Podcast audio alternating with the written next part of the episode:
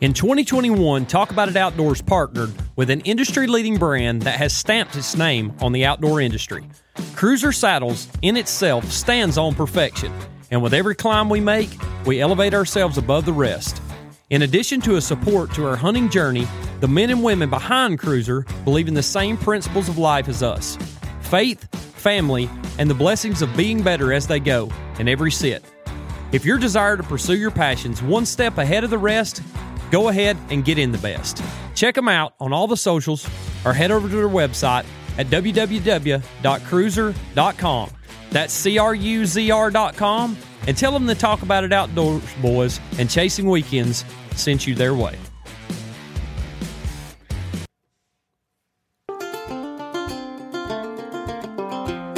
The journey of life has a unique way of being able to create tried and true friendships as we go. In forming those relationships, oftentimes good things come to follow. Talk About It Outdoors is proudly supported by Cal Hardy of Arrowhead Land Company. Cal is the leading broker over Georgia and is happy to assist you with finding the place where you can call home. With vast knowledge and an understanding of the ever evolving real estate market and a unique old school approach to everything he does, he exemplifies what it means to treat others like you'd want to be treated. Don't settle for being just another number in a phone. Choose Cal Hardy for all your land, home, and commercial real estate needs and become a part of his family. We sure are blessed to have him as a part of ours. Find him on Facebook, Instagram, or give him a call at 770 296 2163.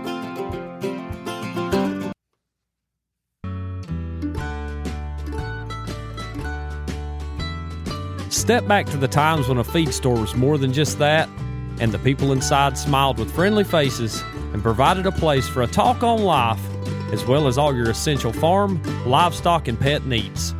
Cherokee Feed and Seed, located in Ball Ground, Georgia, with an additional location in Gainesville, are the hometown supplier of all your cattle, equine, and pet needs, with the added addition of being able to keep your deer herd healthy with protein and minerals.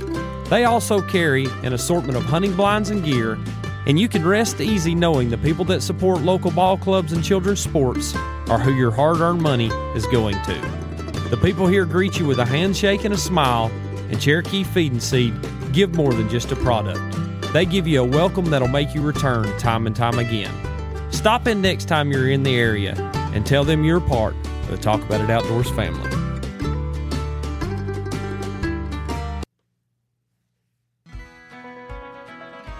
A few years back, when an overbearing and overgrown backyard became an eyesore, I looked for a solution to resolve.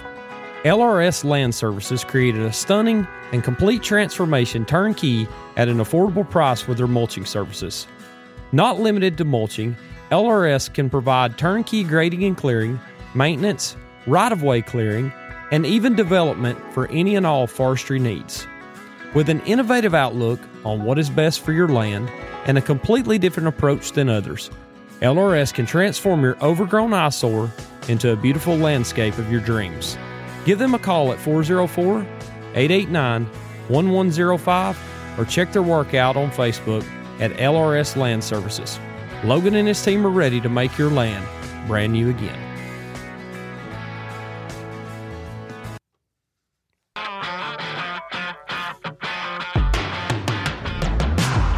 Building the foundation of your life starts at the base, and the stronger it is, the better. Talk About It Outdoors is proud of our strong partnership with United Concrete and Paving and the foundation of support they provide. Whether your new home being built needs concrete work or that driveway you're tired of beating all the bearings from your pickup needs a paving, Michael and his team can provide any residential or commercial project support you might need from the ground up. If you're tired of tripping over that unsettled patio slab or a future shop build needs a smooth start, United Concrete and Paving can get you going when you need it most. Give them a call at 404 831 3036 and make sure you tell them them TAI boys are where you heard it first.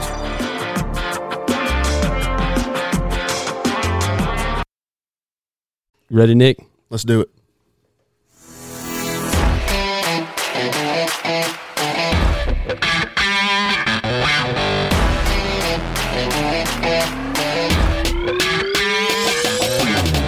Right, everybody, talk about it outdoors live in the Wilson studio. Once again, Nicholas Alex, Jason Lewis, and Cody Watson all in house and ready to kick this one up as hard as we can go. Hey, we're traveling north of the border.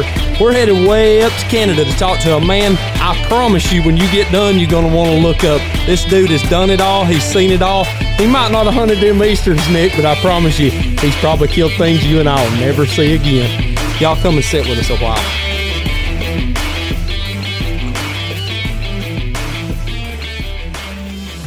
Nicholas, when you first sent me over this gentleman's name and said, What'd you think about doing a show with him? I, I got to be honest with you.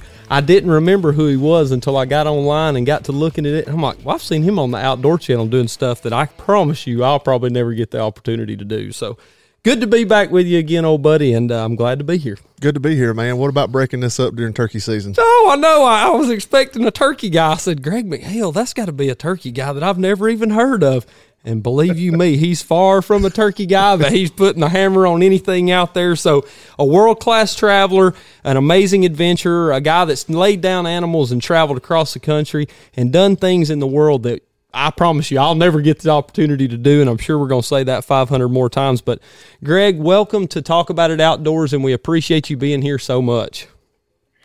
Yeah, thanks, guys. I really appreciate you having me. And yeah, you guys down there in Georgia and me way up here in the Yukon. Um, we're it's literally still snowing today, so to be able to talk to a bunch of Southern boys is uh, is actually really really good opportunity for me to kind of take in some of your heat and, and enjoy the day here. Thanks, guys, for having me. I think it's what eighty five degrees here today. I got I got shorts on. So yeah, yeah, yeah. Flip flops, shorts. Swimming pools are open and I, and I, and right off the rip, if you don't know who Greg is, he uh, has a show. It's called The Wild Yukon. Am I am I saying that right, Greg? Yep. So it's The Wild Yukon. It airs on the Outdoor Channel, um, and you you can find him online on YouTube. But the one thing that I keep seeing every time I see your name come up is the endurance racing that you do.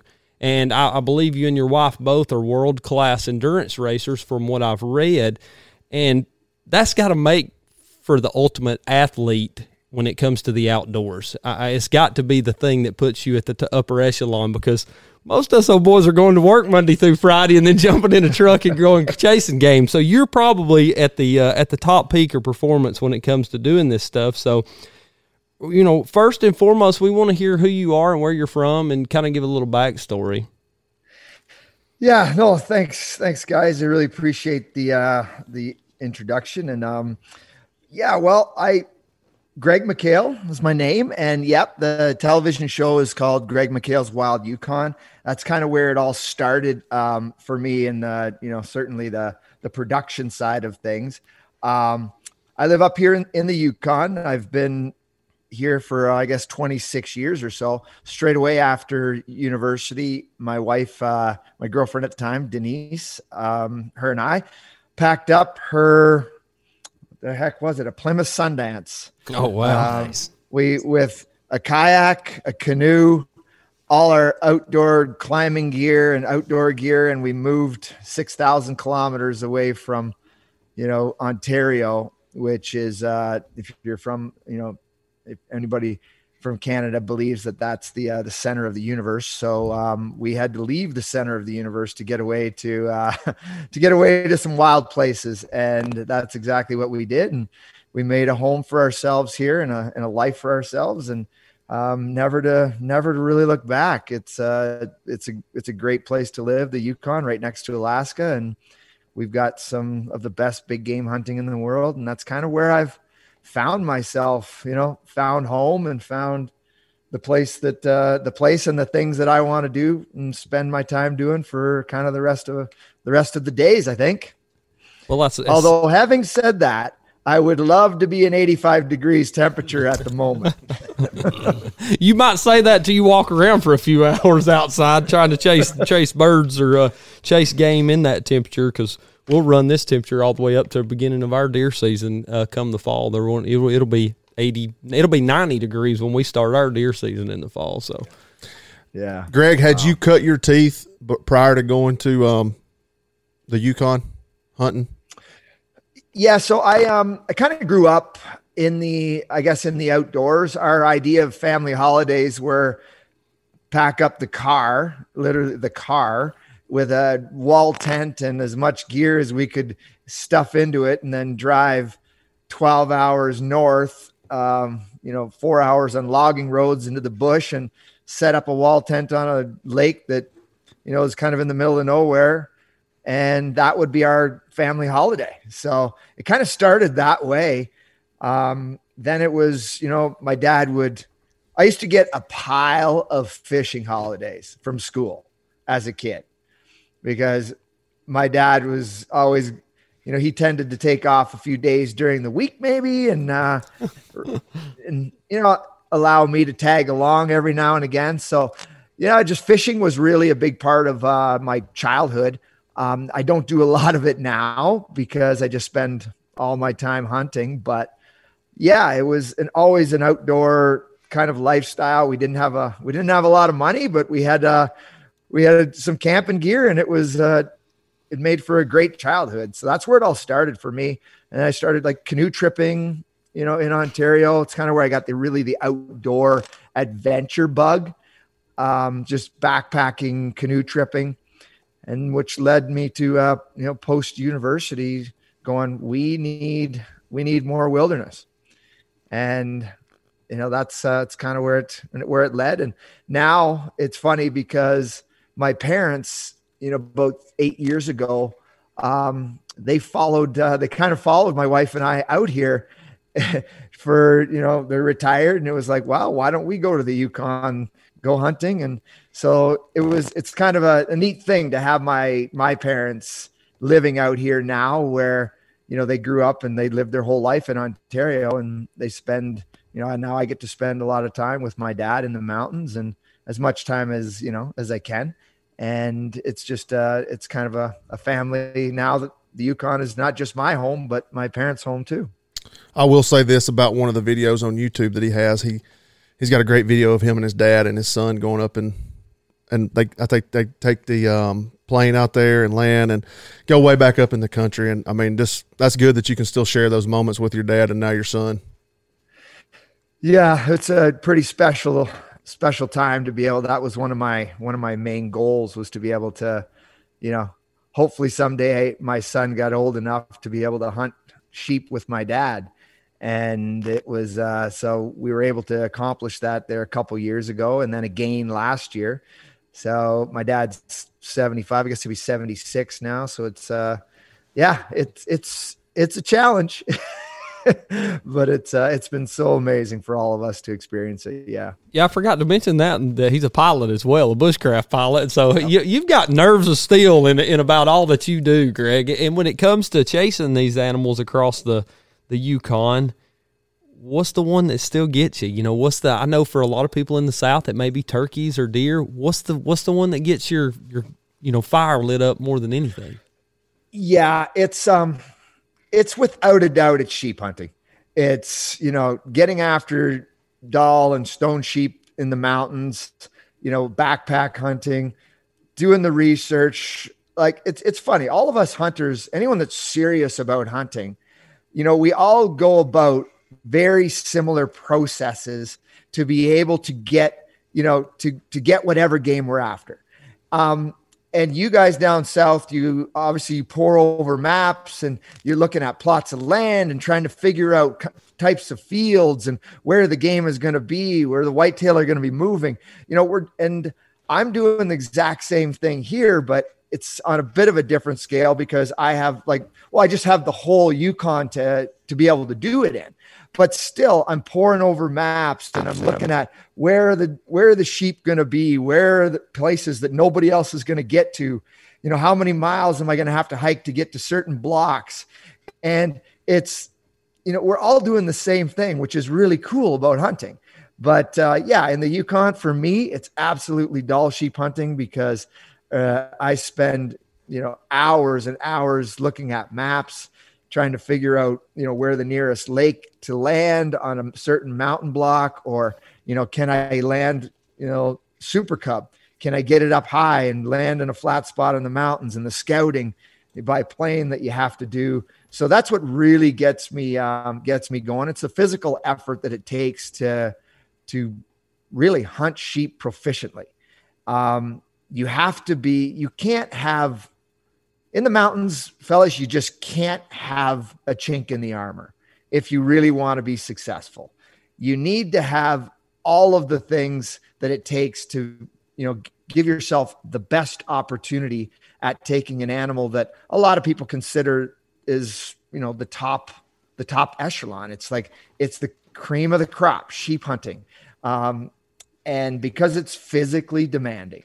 And I think that that's what separates it from all other game in the Yukon is just the amount of effort that you got to put forward to be able to get one.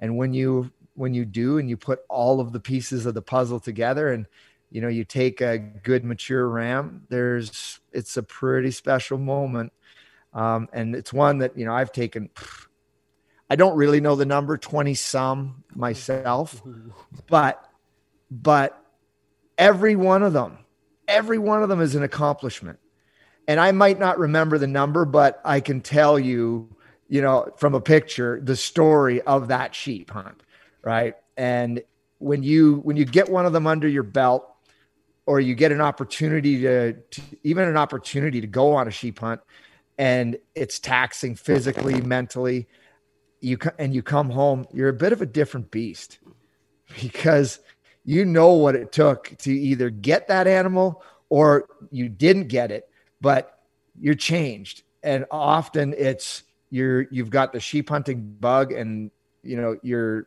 for you know you're kind of screwed because it ruins you on everything no, else. There's no turning back. So yeah, sorry, that's a long-winded answer of sheep is number one. Absolutely. Number two is moose hunting. And for those of you who like, you know, deer hunting, man, if you ever get an opportunity to hunt moose, you got to get on it because it's such a blast. Greg, going back to the moose hunting, I've always heard the mental perseverance of being on that mountain and putting your face in the elements every single day and going for days on end. That's the, one of the most taxing. You can be as physically fit as any man on the planet, but if you don't have the mental perseverance, it can turn you around in a heartbeat and take you off that mountain. Is that accurate?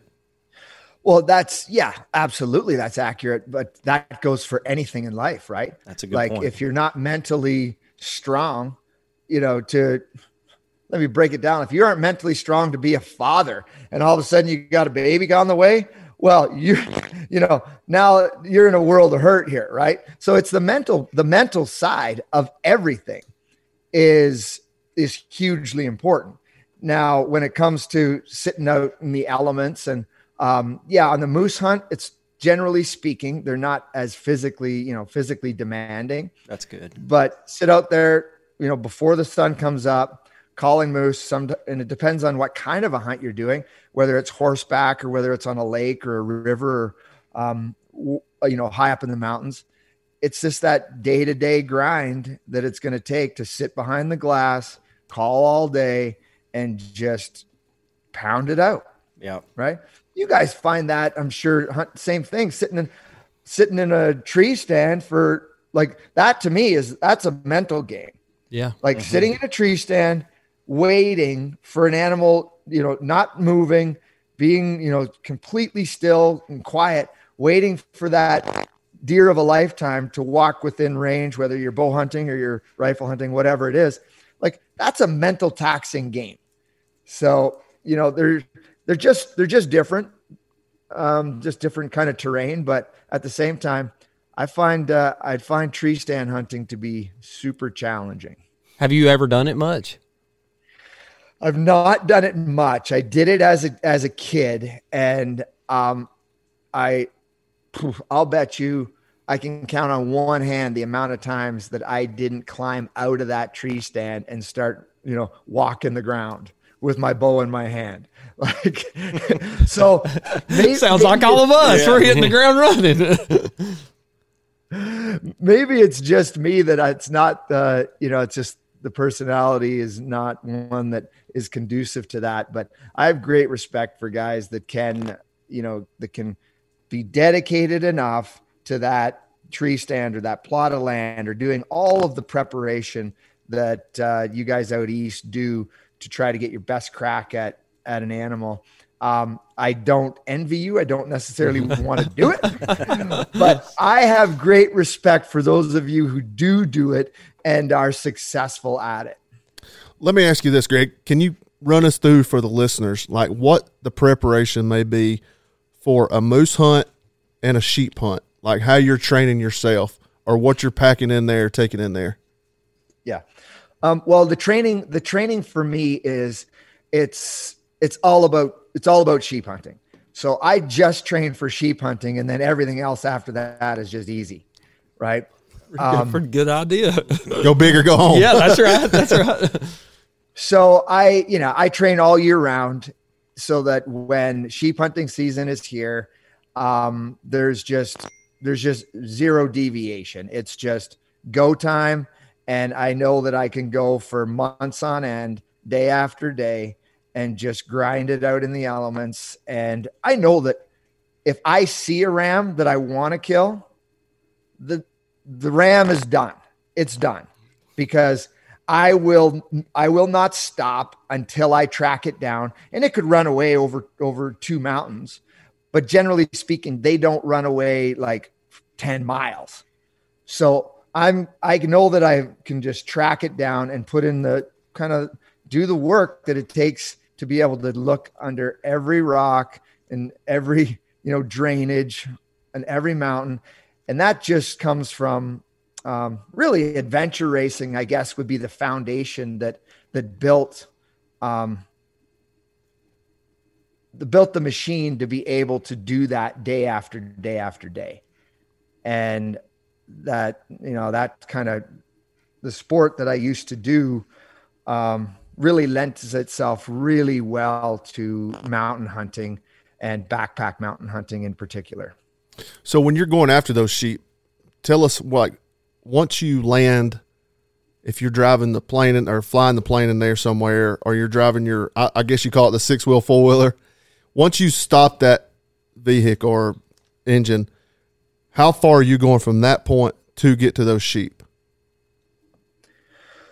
Yeah, it it's very dependent um, because it really depends on how what style of hunt that I want to do. Um, like if it's with my dad and my son, I'm trying to get that airplane as close as I possibly can. um, you know, just to just to obviously help my dad and allow him to be able to hunt day after day after day and try to, you know, try to keep the the pounding to a minimum, let's say. Um, my son's at an age where uh, I don't have to worry about him anymore. He's nine and uh, he can take care of himself. Uh, it's really. I was so whoa. I was thinking you were going to say eighteen. He's nine doing this. So. well, I mean, I don't need to. In that, I don't need to worry about his physical ability and um like often like last year he was literally helping me pack my father's gear. So wow. he's at he's at he's a bit of a little machine uh and he's he's at a place where uh yeah it's it's just fantastic to be able to hunt with him. But um, I guess to get back kind of to to your question, I think that that the, the you know the adventure racing really helped me physically um, be ready for for sheep hunting, and you know once we get that that man, mindset and that mentality of going for long distances and going for long periods of time, um, then it makes you know you just break it down and it makes your days easier. Now that really wasn't the you know getting back to your question sorry what was your question again? I think he was generally asking how far it is from you traveling from i guess base camp. You, you in a lot right. of your videos i'm trying to i'm trying to paint the best picture because you you think when we hunt in georgia we may go a couple hundred yards and that's it. We don't hike in there we don't camp we don't set up a tent and stay for weeks on end. So that's i'm trying to paint the yeah. best picture for our listeners. Okay, so I try to get depending on the style of hunt that I want to do. Um, here's a here's an example of the hunt that that actually season one, which is on YouTube, which you can check it out, is one of the first sheep hunts that that I did. One of my goals was always to leave my house and go and kill a ram um, by my own physical power. So no no cars, no trucks, no airplanes, no nothing. So in adventure racing style, um, I have uh, I brought my basically I left the house with a canoe or sorry a kayak on a on a little trailer. So I ran with the kayak on this trailer down to down to the lake.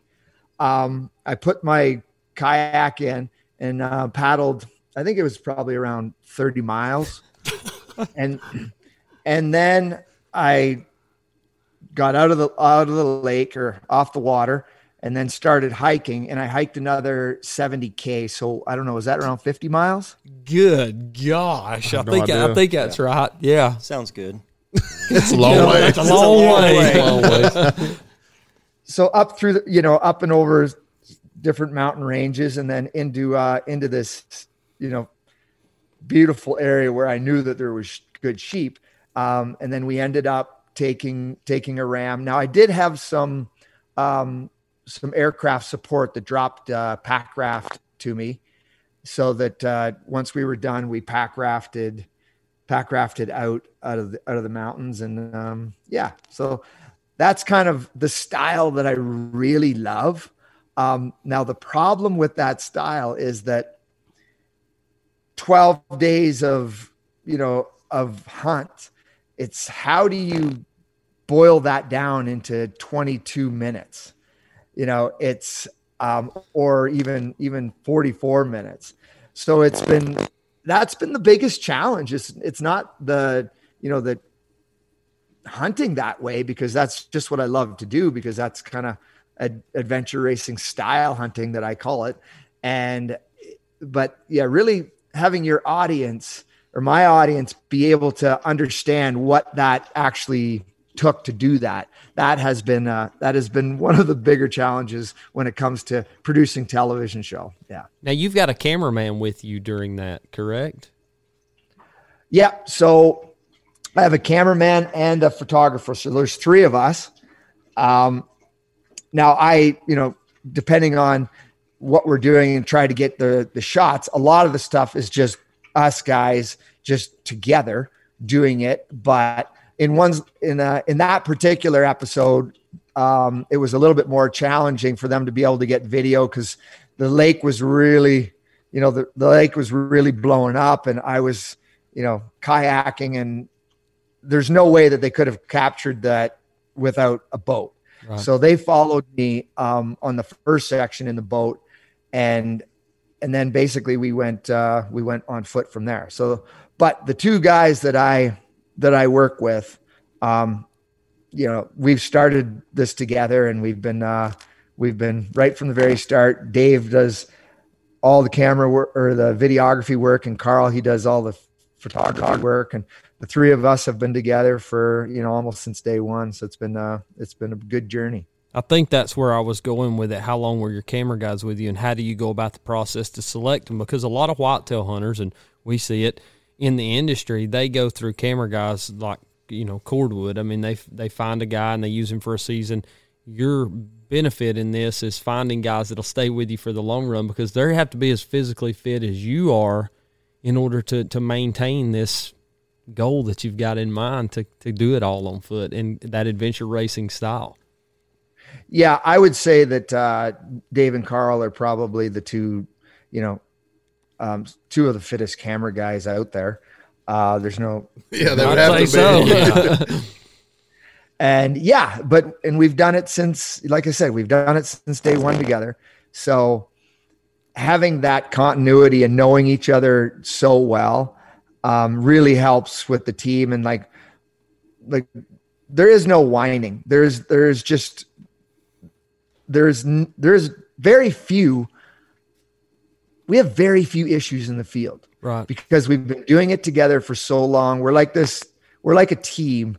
And I would like to say that we're well oiled, but certainly there are, it's not always that way, right? Right. When uh, it doesn't matter what you're doing, there's going to be, there's going to be issues. But um, generally speaking, we're all on the exact same page and we know what the goal is. And everybody trains all year round to be, uh, to be the best that they can be come, come game time. And, yeah, we're we're all fighting this for the same same goal and pushing in the same direction, and that's what makes a good team. And I couldn't be more uh, more happy to have you know spend the time in the mountains with the guys that I do. Could you imagine leaving home and walking. So basically, what he said, you, you're walking from home to where we're in the North Georgia mountains. So you're walking to Atlanta, then you're getting in a, a boat and you're paddling to North Georgia Gainesville or something through Lake Lanier, and then you're getting out and you're going into Cohutta and hunting or something. I mean, that's basically the picture for everyone that's listening. You you just describe the journey to go and hunt something that is the most physically demanding thing on earth to try to go and chase. So for everyone listening, if you don't know the the distance that he's traveling, go look it up and watch that season one video, and you'll you'll see that distance as it goes through. Now, as you're going through this story, I want to know who, because uh, I know you've you've been approached by celebrities or other hunters out there. Who's the who's the guy out there that's challenged you challenged you the most, uh, or came and went on a hunt with you? Is there anyone out there, a, a Cameron Hanes or a you know one of those guys that is there one that's came and hunted with you and I don't know, tried to tried it out. Yeah, no, um, I I don't have a lot of people that are uh, that are chomping at the bit. To, well, to be to be quite honest, I haven't had anybody that has said, "Hey, McHale, let's uh, take me on one of these uh, one of these real sheep hunting adventures." There's there's nobody that's asked for it. Wow, that is that is impressive, and that means because I mean you got guys that are on stateside. That Did you not just hear what he said? I know, I know. Nobody's done it. Nobody's so. going that far. I love it. I love it. I've got a moose. No, it'd be it. It's it's yeah. I'd, I'd love to get uh, get up here and push it uh, with somebody that. Um, honestly, it'd be it'd be cool to have somebody that is a is a celebrity like you know, just to see. Let's see. Let's see how it all shakes out. I, I love it. Challenge it. Challenge thrown, guys. Where you at, Cameron Hanes. Joe Rogan? Where y'all at? Y'all talk all that smack. Go try it out. Greg, I've got a moose hunt coming up this fall that's been two years in the making. And thanks to coronavirus, it's just been pushed and pushed. And I feel so bad for the outfitters there in the Yukon that are dependent upon us Americans coming across the border. And that's just been stopped, you know, put on halt for the last two years. So I can't tell you how excited I am to come up for the first time and uh, experience a true moose hunt in the Yukon this year. Yeah, no, it's gonna be a, it's gonna be an amazing experience for you. It's like I said, it's one of the you know one of the most favorite animals that I have to hunt. Um, the second, and it's just moose hunting is so spectacular in the mountains and the colors and the time of year. And you're coming up during the rut um, when is your hunt? What's september the september 20th through october 2nd man you're you're like right in the thick of it. So by that time the moose are going to be uh, the big bulls are going to be cowed up and you guys will be looking for you know the big dominant bull of the in the herd. And you know, if uh, that doesn't mean that you know big bulls aren't cruising, you know, they can. I've seen I've seen a really big bull um, take a run at uh, at a you know when I'm saying really big, I'm talking mid like mid six sixties. Mm-hmm. Um, take a run at a bull that was about six you know about sixty inches and um, just get get beat down. So those big bulls will still have to, you know, move around and be looking, but predominantly you're going to be looking for a bull that's probably got, you know, up there in Bonnet Plume, probably, you know, you five or six or possibly more cows with them. And um, yeah, it's going to be a blast that time of year, man. You're going to enjoy it. It's exciting. My dad's going with me. It's a retirement trip for him. He's going to fish uh, and it's going to be a good time. So that's awesome. Look, so you're going to be hunting off a lake then? Correct, mostly off the lake, but there's horseback, and however we got to get to them, I'm, i want to be prepared and ready. So, yeah, awesome. Yeah, it should be good. Awesome. Uh, I wanted to ask you, what is one of your scariest moments you've had on one of your hunts? um, well, I've had, yeah, for sure the scary. I've I've done had a few close ones. Um, well, more than a few. but the one that really stands out is I was um, coming off the mountain with uh, we were goat hunting, and we killed this this goat up high up in the mountains, as they always, generally speaking, are. Um, and then we're packing it down in the evening. So I had, um, you know, I don't know what the weight of my pack would have been, but more than you want. Uh, more than you're agile with. Let's put it that way. And um, so I'm coming down this this shale, not shale, but this rock chute. There's a there's a creek there, and it's super steep, and the rocks were just not really stable. Not I shouldn't say rocks, more like boulders, right? Like like kind of I don't know, two feet was kind of the smallest, and sometimes you you know the steepness of the terrain and the size of the rocks really if they're stable it's great. It's almost like a staircase going up and down. But there's just this was one of those times where the hair stood up in the back of my neck and and the stability of the rocks was just not good. And i knew it but outside of this rock chute this drainage was alder. And um, and like thick, thick. Like you have to literally, you got to kind of crawl through it, and you know, just to walk, go even. It's hard to even go downhill in this stuff, and you're just holding on to branches and sliding down, and so the uh, the lazy part of me said, "Oh no, just stay in this, stay on these rocks, even though they're not the most stable." Um, and that was that was a mistake. There's only been a, and I'd never, I'd had that feeling before that I should get off of these rocks, but I, I've never really um, had this situation happen where I've had rocks slide out.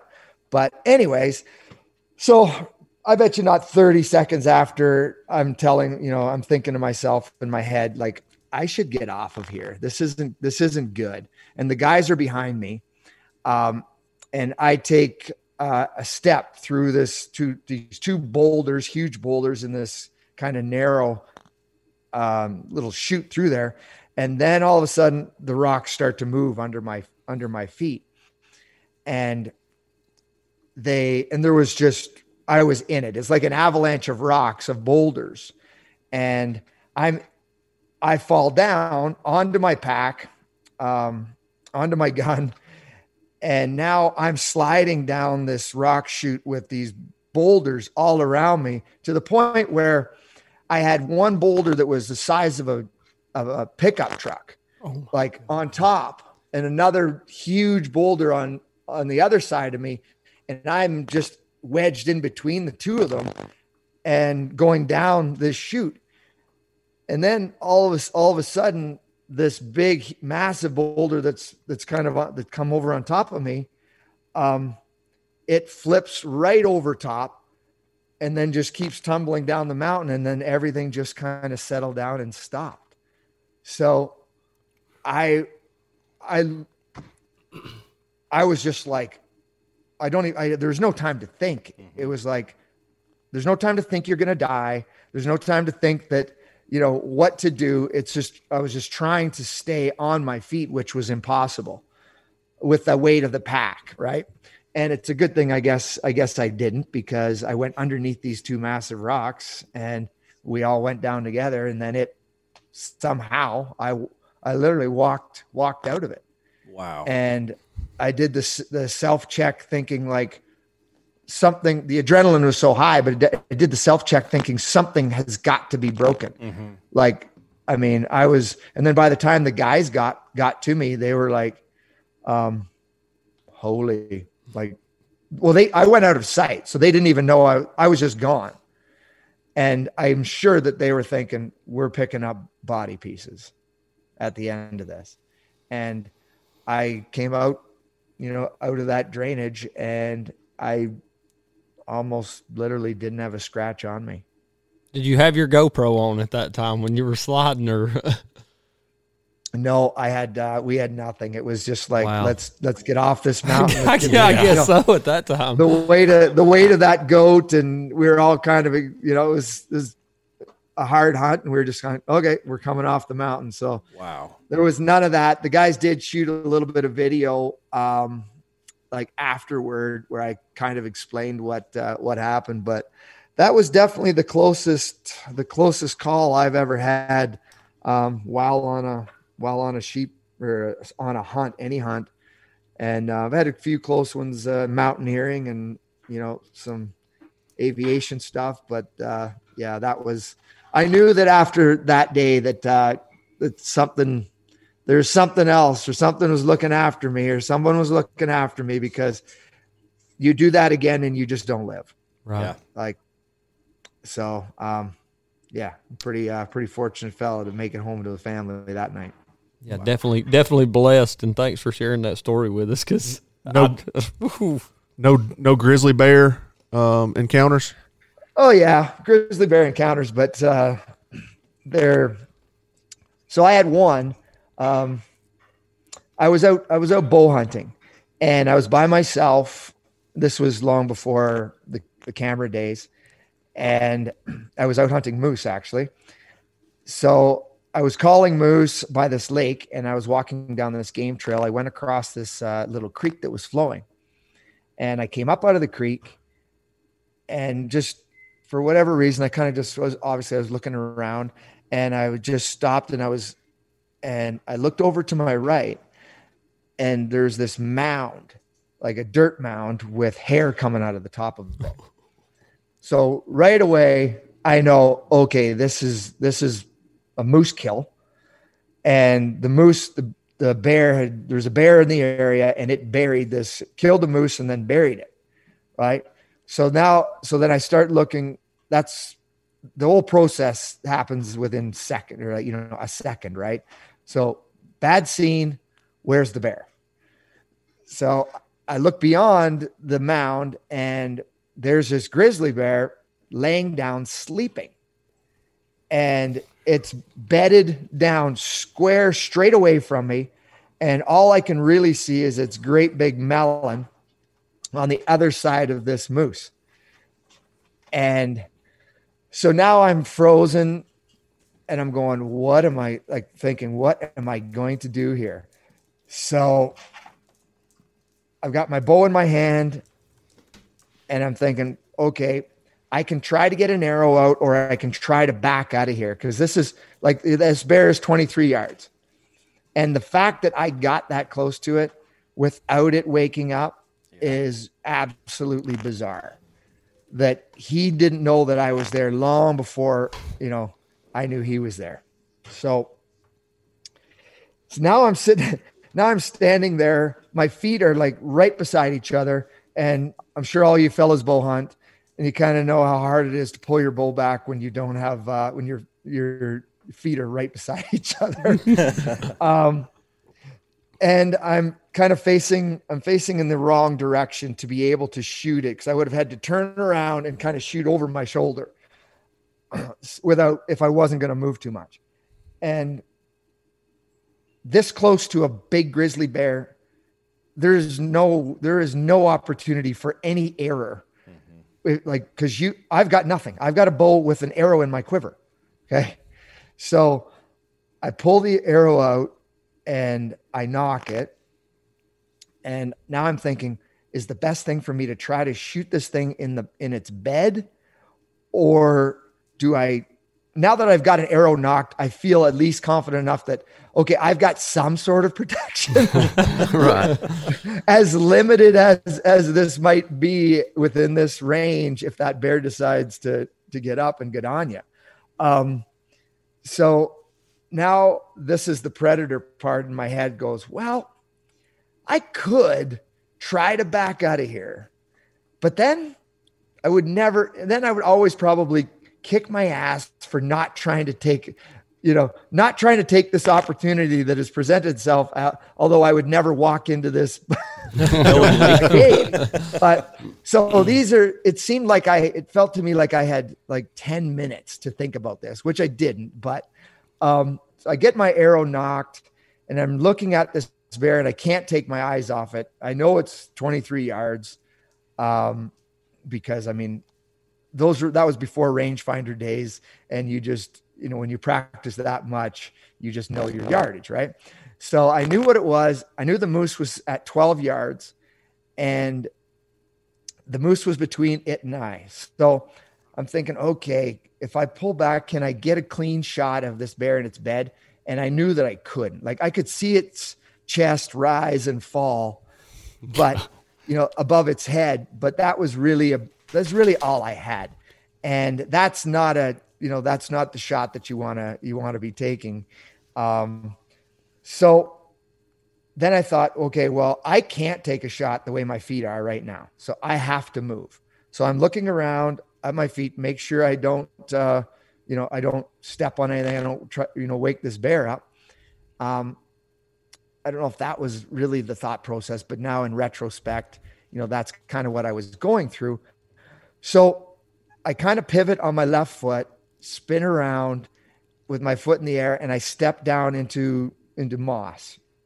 Um, and under this moss was, you know, a, a branch that I didn't see because I I just remember hearing the crack, and I and maybe I didn't maybe I wasn't positioning my feet perfect enough because I didn't want to take my eyes off the bear, but nonetheless I break a branch and it was like that. That bear was up and took two jumps, standing on top of the moose, looking straight at me. And and that, and that's 12 yards. And he's looking straight at me. So I'm like, like things are bad. and so I pull back and he's standing with both of his both of his paws straight on, both of his paws together, um, looking at me and huffing. And all I, if you can imagine the bear with two paws on top of the moose, his what happened is his shoulder blades turned in. And so now he's exposed, like he's standing up there as big and as strong as, as he like he's presenting the biggest possible target that he can.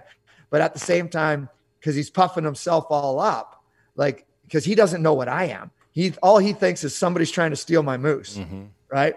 And um, so he stand up on this, and I I had like milliseconds. I just pulled back and put put the put my uh, 20 yard pin underneath his chin, trying to you know get in, and I hammered him, sh- you know, straight in the shoulder, mm-hmm. and so I go to ground. Like I did, I just let go. I saw it hit, and I go to ground and I'm pulling another arrow out of my quiver and kind of half cocking it, thinking that I, I can't put my release on it.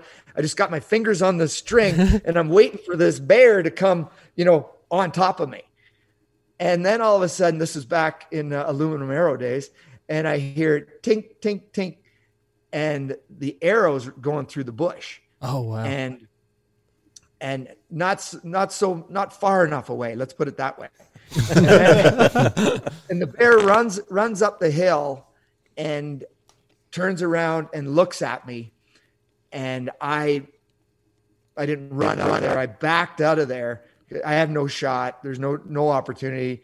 Um, i backed out of there and uh, luckily i walked away from that one.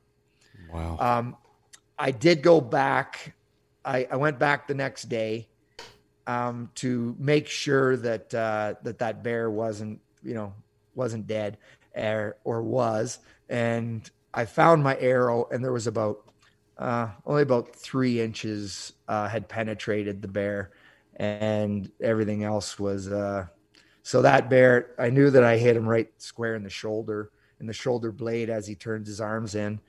Um, and uh, yeah so that bear got the better of me for sure. And good, like he's still out there. I know that. Um, I haven't went back chasing him again. I think that I, I wouldn't, I, I wouldn't have went back and chase him either. Uh, but I did, I did have to, I had to make sure that he was alive or that, uh, that he wasn't.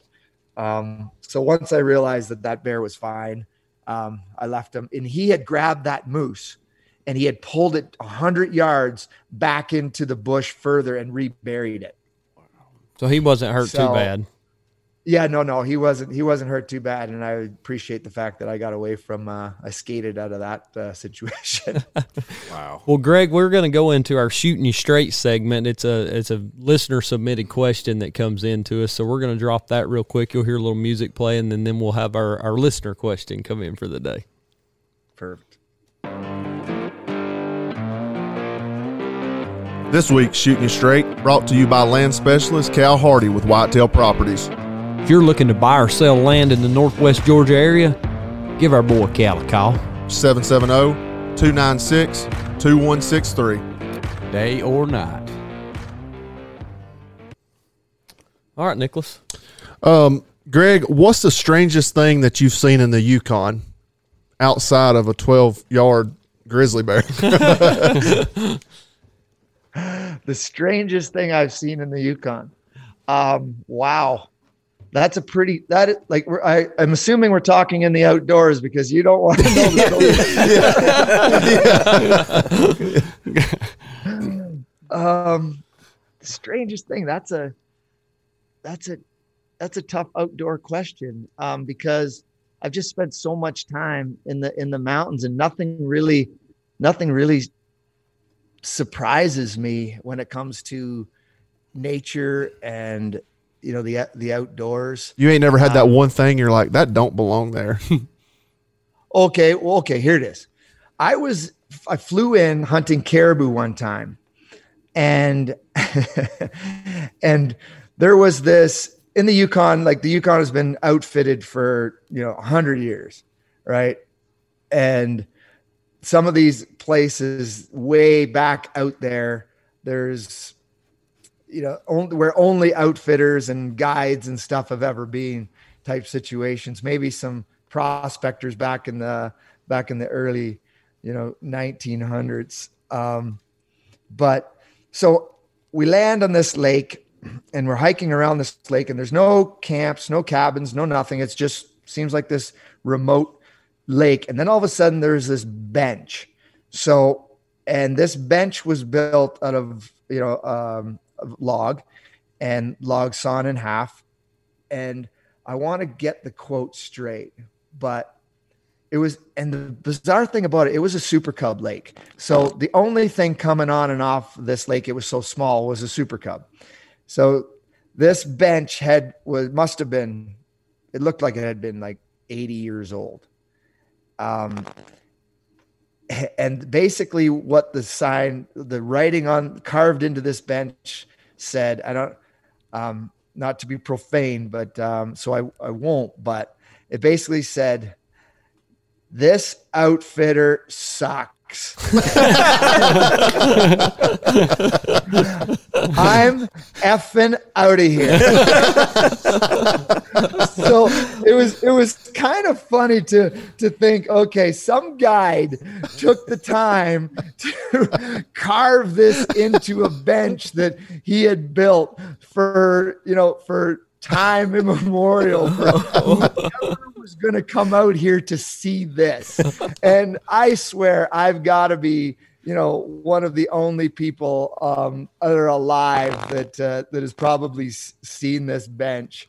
Um, so that was probably the most bizarre thing that I've seen in the mountains. And uh, our whole team, we just had, you know, we just had a, such a great chuckle about it and, and, a, and a good laugh because I, I used to I used to guide and I can understand you know I've been left in the mountains for for days on end you know waiting for waiting for an aircraft to come pick me up. And you know outfitters may have decided that no we can just leave McHale out there for a little bit longer. It doesn't uh, he's not that important or whatever. So I kind of related that that that scene from the bench to uh to reality in in a little you know a bit of a way but it's it just we just found it so funny and we had a it really uh it was it was a good thing to come across in the mountains that you would never expect to.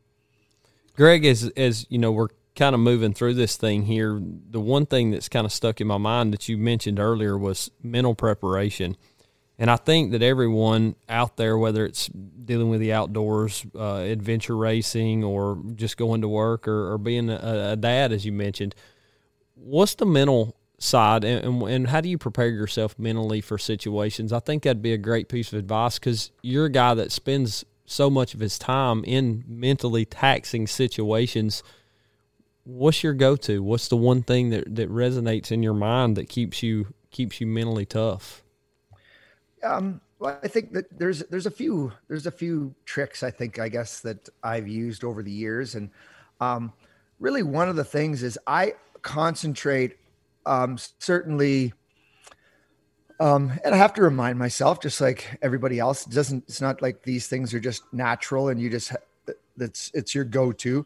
But I concentrate on when I'm training, and I put a schedule together, say, um, whether it's event training for adventure racing or training for the hunt, and I say my I'm supposed to ruck with a whatever 35 pound pack today.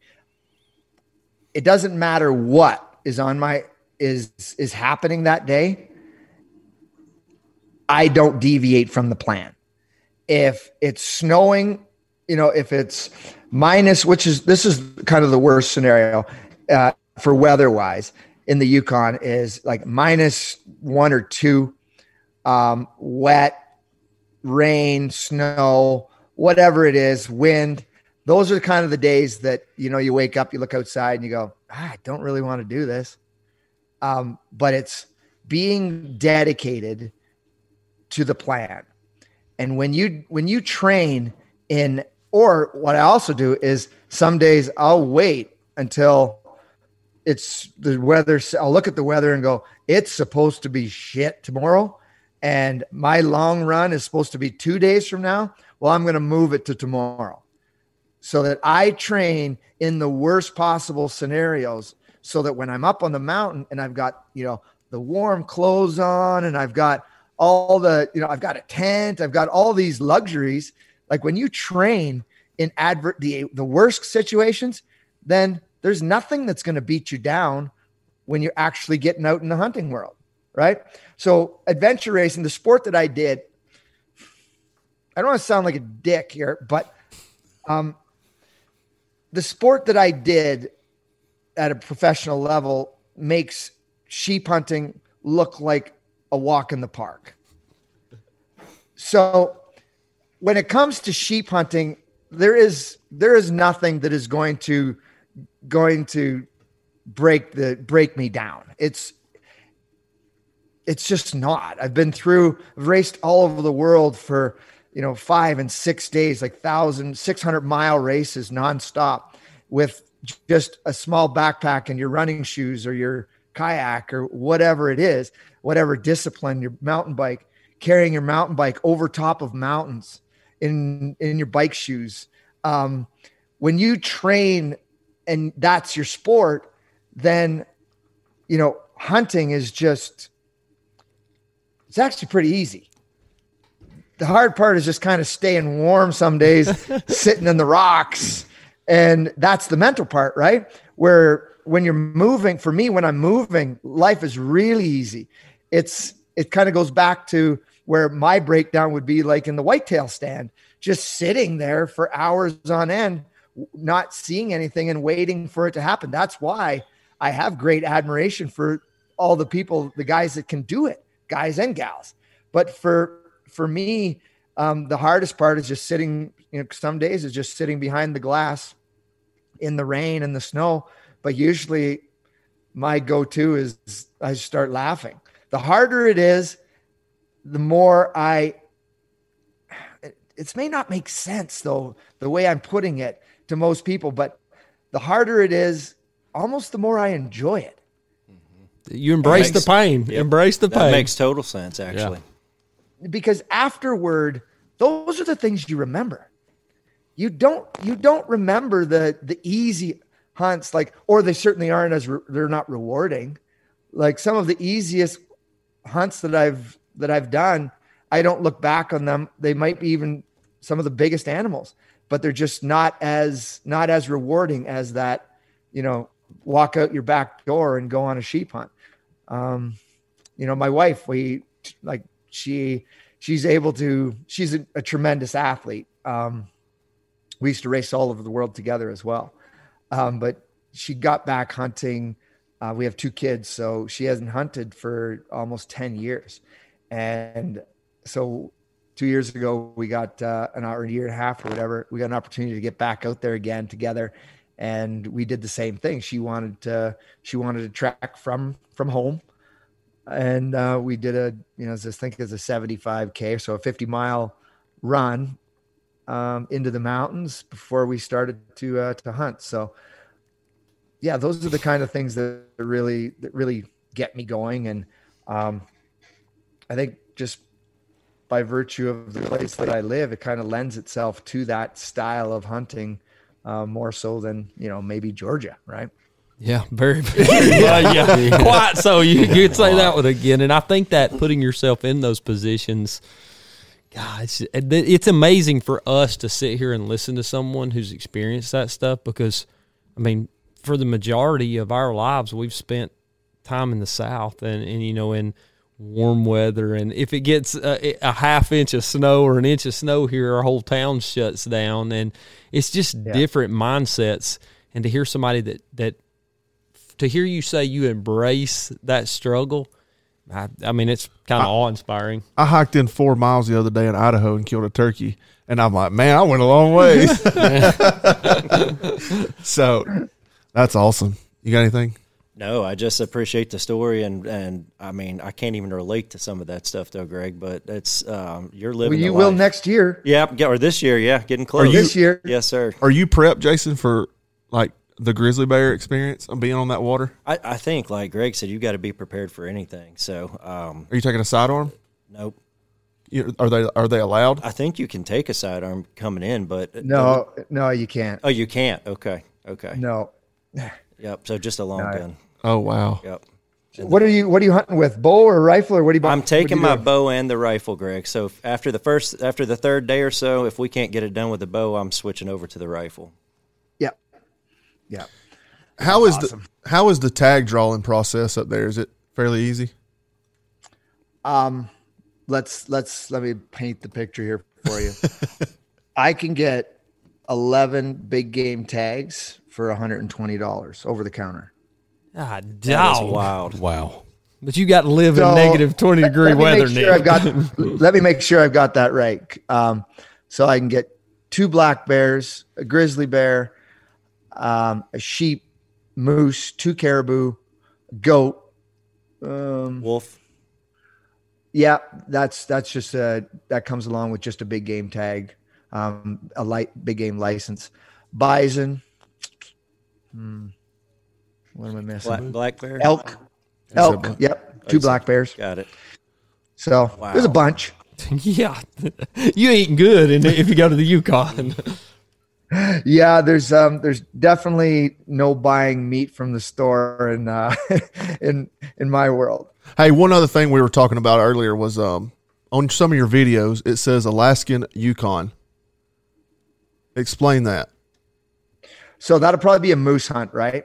Okay. Um so and that's that's just by virtue to so the moose the species of moose is the Alaskan Yukon moose.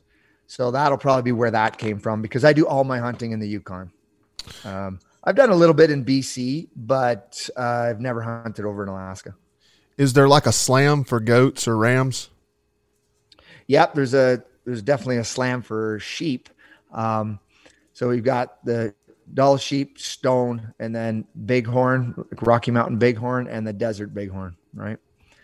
So the two probably the most uh, most accessible is the Dall sheep, and then you're and then I don't know which uh yeah stone sheep after that, but I think bighorns are or uh, the desert bighorns are pretty tough to come by, right?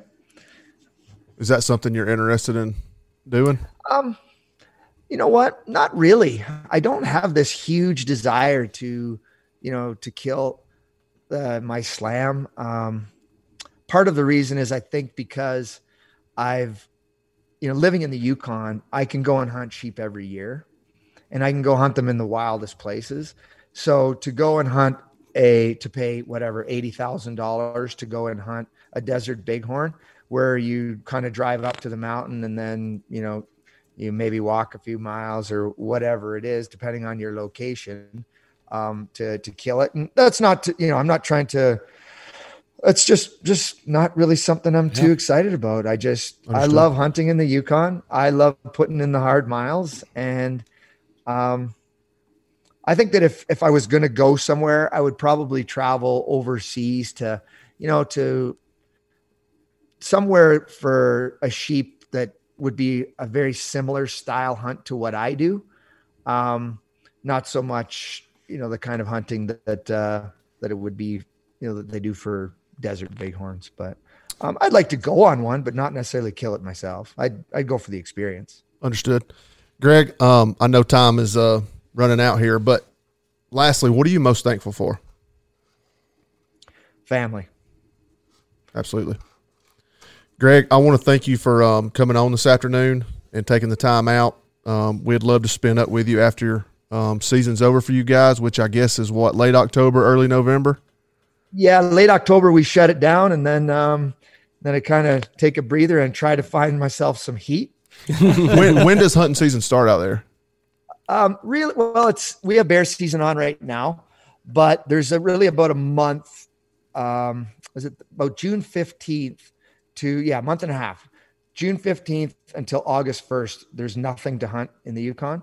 Otherwise, there's always some sort of you know big game animal that you can hunt. But generally speaking, August one, almost everything opens up and shuts down October thirty first. So that's kind of why we got three months to to get after it and kind of get it get our fill. Well, best time. of luck, man, and be safe out there. Thanks a lot, guys. I appreciate uh, appreciate all of yous, and um, good luck when you uh, good luck when you head up here. And uh, if you know if you're around, give me a shout. I know you'll be in town. Just uh, if we can coordinate the days, let uh, give me a shout, and we'll uh, we'll grab a coffee or something. Would love to do that, Greg. Thank you so much. Cody, you got right. anything? No, just look forward to more adventures and watching what you put out this season. I bet it's going to be epic. Hard to wrap my mind Thanks. around. Thanks, Cody. Uh, if yeah, if you're, uh, I really appreciate you guys. I know your audience is um, is a little bit different than than ours, but I think that uh, you know there's a lot of similarities between all of us hunters, whether uh, you know you're way up north where I am or down in Georgia where you guys are. We're all kind of. I think that we have very similar thoughts on you know being in the outdoors and sharing it with the people we like to share it with and friends and family and just kind of getting out and enjoying the outdoors so i really appreciate you guys having me on it's a great opportunity for me to uh, to talk to you guys too as well so thanks a lot well, Greg, that brings us down to our final spit of the night. And uh, speaking with you here, you know, you may chase adventures all over the world, but hearing you say that family means the most to you is definitely a relatable experience, whether you're in the Yukon or you're on the south side of the state. So um, embrace the pain. And, and Greg McHale, you will be revered as a lifetime achiever of some of the most amazing accomplishments of any outdoorsman that we've ever spoken with. The adventure spirit, the no quit attitude, and the thought process behind mentally preparing yourself is something any of us can take from you. Greg McHale is the front runner of the pack. And buddy, let me tell you, if you desire to run with this old boy, you better pack a lunch. So for everyone here at Talk About It Outdoors, we want to thank you for coming on and being with us tonight. And we want to remind everyone to smile as you go, but don't forget to mount the memories.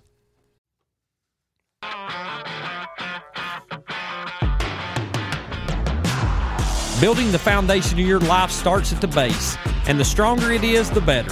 Talk About It Outdoors is proud of our strong partnership with United Concrete and Paving and the foundation of support they provide. Whether your new home being built needs concrete work or that driveway you're tired of beating all the bearings from your pickup needs a paving, Michael and his team can provide any residential or commercial project support you might need from the ground up. If you're tired of tripping over that unsettled patio slab or a future shop build needs a smooth start, United Concrete and Paving can get you going when you need it most. Give them a call at 404 831 3036 and make sure you tell them them TAI boys are where you heard it first.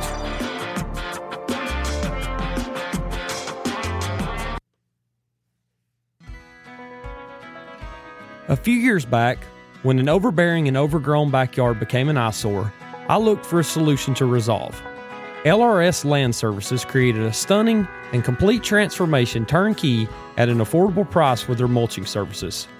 Not limited to mulching, LRS can provide turnkey grading and clearing, maintenance, right of way clearing, and even development for any and all forestry needs. With an innovative outlook on what is best for your land and a completely different approach than others, LRS can transform your overgrown eyesore into a beautiful landscape of your dreams. Give them a call at 404 889 1105 or check their work out on Facebook at LRS Land Services. Logan and his team are ready to make your land brand new again.